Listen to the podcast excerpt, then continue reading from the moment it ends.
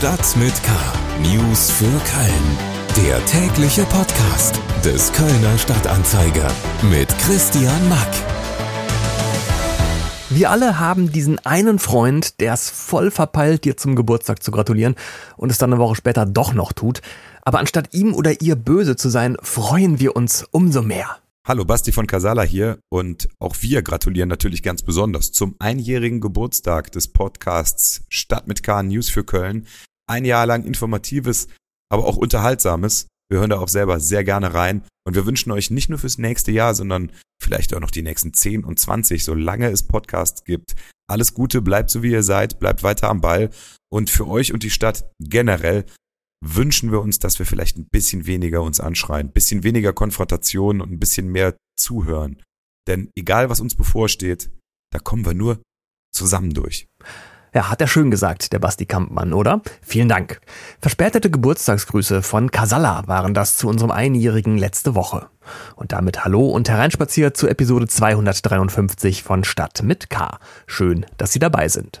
Und äh, erinnern Sie sich noch an den Bäcker Engelbert Schlechtriemen, den wir hier in der Sendung vor einigen Folgen im O-Ton hatten und der stellvertretend für die durch Corona, Energiekrise und Rohstoffteuerung gebeutelten Bäcker von äh, seinen wirtschaftlichen Problemen gesprochen hat. Genau der hat jetzt angekündigt, seine Bäckerei an der Kalker Hauptstraße im Oktober für immer dicht machen zu müssen. Sehr schade drum. Unsere Themen für Dienstag, den 6. September sind Absturz des Blaue Funken Ehrenpräsidenten. Behörden finden menschliche Überreste.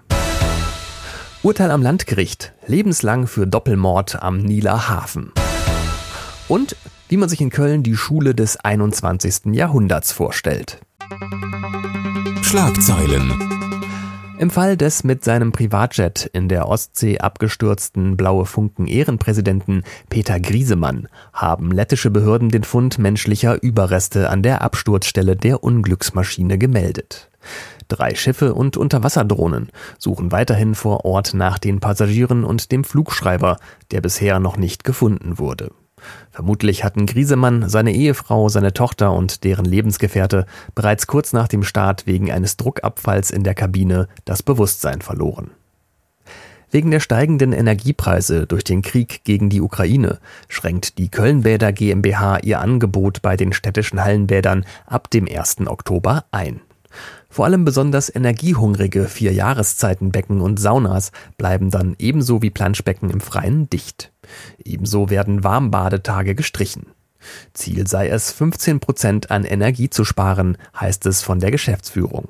Sport, Leerschwimm und Planschbecken im Hallenbereich sollen aber offen bleiben.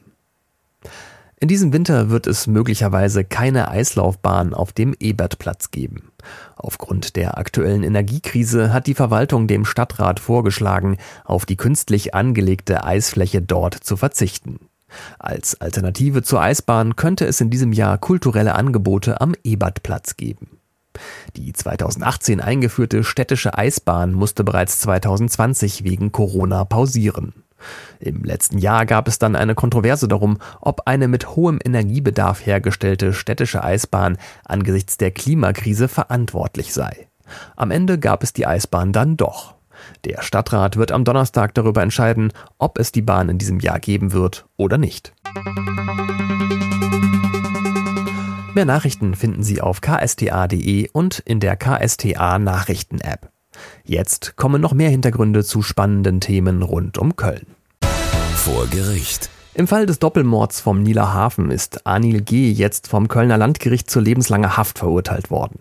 Der Angeklagte hatte ja bereits gestanden, im November seine ehemalige Geliebte und den gemeinsamen vierjährigen Sohn am Nieler Hafen mit Messerstichen getötet und die Leichen in den Rhein geworfen zu haben. Zugeschaltet ist mir jetzt unser Gerichtsreporter Hendrik Pusch. Hallo Hendrik. Hallo Christian. Als Anil G. die Messerangriffe gestanden hat, gab es vor Gericht schon Tumult. Ähm, insgesamt war es ja ein sehr emotionaler Prozess um diesen Doppelmord an Mutter und Kind. Ähm, wie hat der Angeklagte denn im Gerichtssaal auf das Urteil reagiert?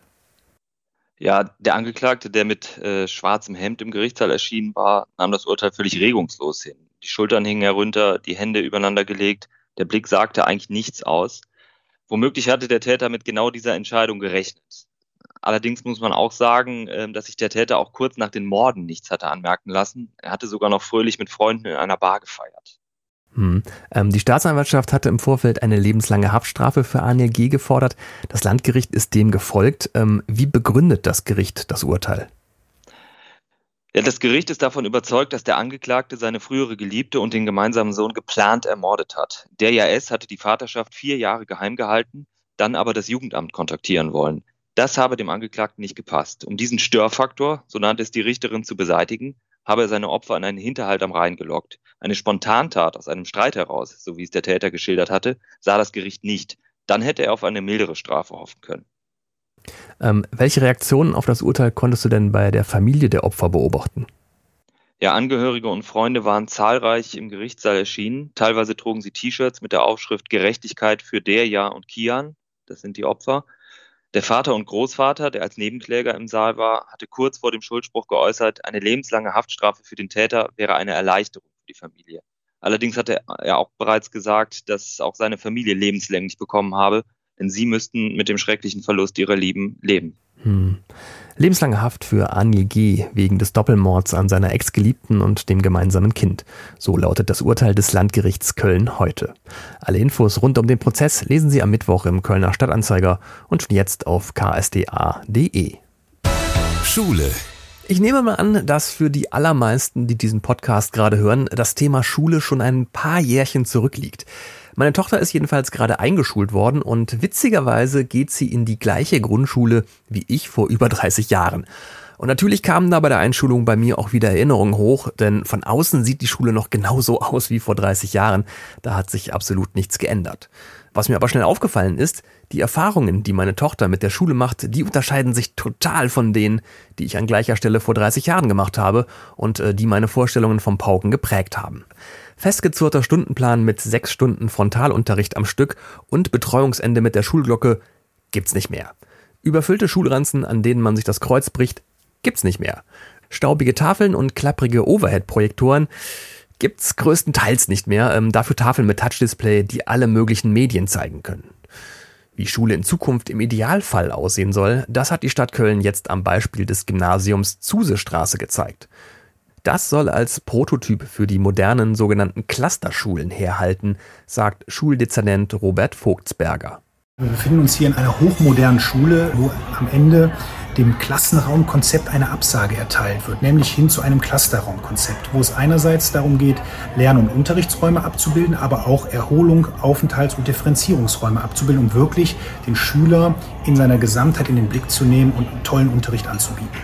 Also weg von der klassischen miefigen Flurschule hin zum Open Workspace mit offenen Türen und ganz viel Transparenz. Die Stadt Köln möchte dieses Konzept bei Schulneubauten und Sanierungen jetzt zum Standard machen, weil eine solche Raumordnung einfach dem entsprechen soll, wie Kinder heute unterrichtet würden. In der modernen Pädagogik spricht man ja mittlerweile davon, dass ungefähr 30 Prozent Frontalunterricht ist, 30 Prozent Gruppenunterricht also, oder Gruppenarbeit und 30 äh, Prozent sozusagen Selbstlernzeit ist. Und das alles kann ich in diesem modernen Raumkonzept abbilden. Klingt alles cool und vielversprechend, nützt aber natürlich allen Kölner Schülerinnen und Schülern absolut nichts, die noch in althergebrachten, maroden Flurschulen auf eher klassische Art den Schulstoff reingeprügelt kriegen. Aber man muss ja irgendwo anfangen und vielversprechend sieht das alles auf jeden Fall aus. Können Sie sich selber von überzeugen auf ksta.de. Da gibt es auch ein Video über das moderne Konzept von Schule am Gymnasium Zusestraße zu sehen. Das war's auch schon wieder für heute mit Stadt mit K. Wie immer gilt, alle Themen dieser Sendung finden Sie auch nochmal als Links in den Show Notes. Mehr Podcasts vom Kölner Stadtanzeiger gibt's auf ksda.de slash podcast und überall da, wo es Podcasts gibt. Und noch ein Tipp zum Abschluss. Wer Bock auf hochklassigen Basketball hat, dem sei die EM-Partie Deutschland gegen Slowenien ans Herz gelegt. Da spielen wir am heutigen Dienstagabend in der Lanxess Arena gegen den amtierenden Europameister um Superstar Luka Doncic. Läuft bei Magenta TV. Mein Name ist Christian Mack. Danke fürs Reinhören und bis bald. Stadt mit K. News für Köln. Der tägliche Podcast.